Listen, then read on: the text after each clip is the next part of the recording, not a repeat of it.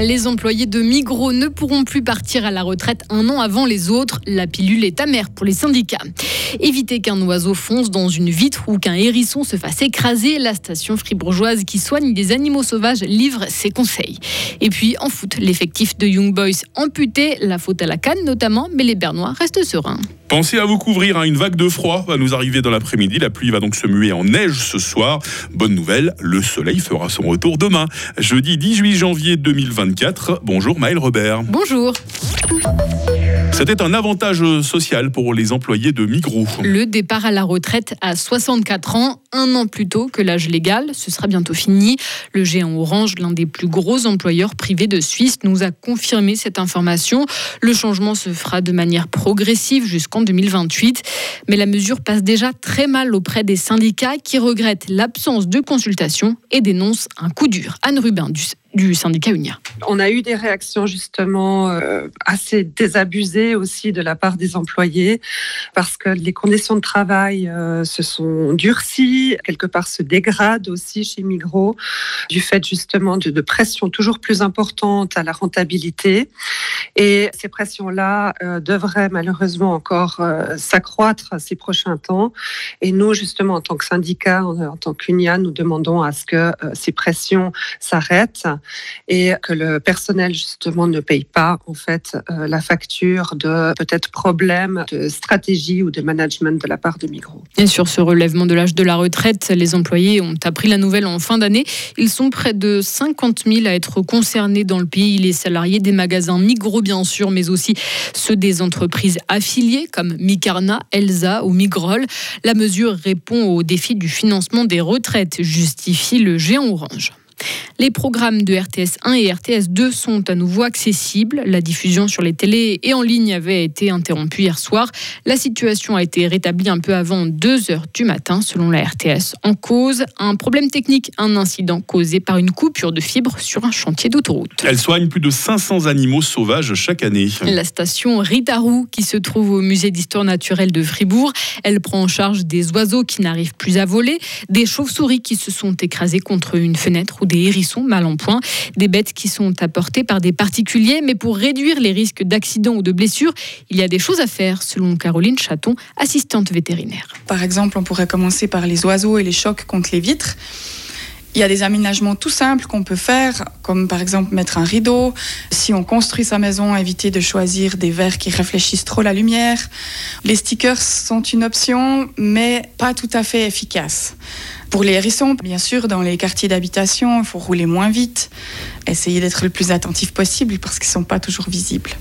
On peut toujours mettre à boire pour les animaux dans son jardin, c'est toujours une option et ça leur rend la vie plus facile. Et cette station de soins fribourgeoise existe depuis une 40aine d'années. Elle a été refaite complètement en 2015. Vous pouvez voir à quoi elle ressemble et puis aussi comment les collaborateurs s'occupent des animaux blessés en lisant ou en regardant le reportage sur frappe.ch. La Confédération victime d'une cyberattaque hier, Maëlle. L'attaque a bloqué plusieurs sites internet de l'administration fédérale. Le piratage a été revendiqué par un groupe proche de la Russie qui voulait dénoncer la participation du président ukrainien au Forum économique mondial de Davos. Justement, l'engagement de la Suisse sur le dossier ukrainien a valu à Viola Amherdt les félicitations d'Emmanuel Macron. Berne veut un sommet mondial sur la paix sur l'Ukraine, on le rappelle. À Davos, le président français a surtout voulu faire passer un appel à l'unité et à l'action pour les Européens, des Européens qui doivent, selon lui, investir plus dans l'environnement. On a fait beaucoup en matière de régulation. Nous sommes le continent, le seul continent qui a assumé la neutralité carbone, le seul continent qui a passé les règles au niveau européen pour le faire. Mais on ne peut pas être durablement le seul qui régule à ce niveau et celui qui investit le moins. Et c'est ce qui se passe. Les États-Unis d'Amérique ont décidé, sans tout à fait respecter les règles du commerce mondial, de sursubventionner les clean tech et les Chinois sursubventionnent l'ensemble des industries qui y contribuent. Si nous n'y prenons garde, on sera un continent qui respecte toutes les règles, le seul même à les respecter, mais on n'aura plus que des consommateurs et plus d'industriels. Et le Forum économique mondial se tient encore jusqu'à demain à Davos. Le foot suisse reprend ce week-end déjà, après un mois de pause. Premier du classement, Young Boys n'aborde pas la reprise dans les meilleures conditions. Les Bernois seront privés de plusieurs joueurs importants pour leur match contre Grasshoppers. Ulysse Garcia est parti à Marseille. 5 autres joueurs participent à la Coupe d'Afrique des Nations qui a lieu en ce moment. Mais cette situation n'inquiète pas le milieu bernois, Cheiknias. On a un groupe assez étoffé, avec beaucoup de qualité. Parfois, les joueurs qui ont eu un peu moins de temps de jeu sont aussi de très bons joueurs. Donc voilà, on sait qu'on a perdu Ulysse aujourd'hui, qui était un très bon joueur et un très bon atout pour nous. Mais voilà, il y a aussi beaucoup de qualité dans l'effectif. Et moi, en tout cas, j'ai confiance en tout le monde. Et je pense que c'est le cas pour tout le monde. En plus du championnat, IB sera engagé dans 2 autres compétitions ce printemps, la Coupe de Suisse et l'Europa League. Cette mauvaise nouvelle pour le ski suisse maintenant. Oui, Rémi Cuch s'est blessé au genou lors du 2e entraînement de la descente de Kitzbühel. Le Neuchâtelois de 23 ans n'est pas tombé, il s'est fait mal après un enchaînement de bosses. Neveu de Didier Cuch, Rémi avait la possibilité pourtant de faire ses débuts en Coupe du Monde.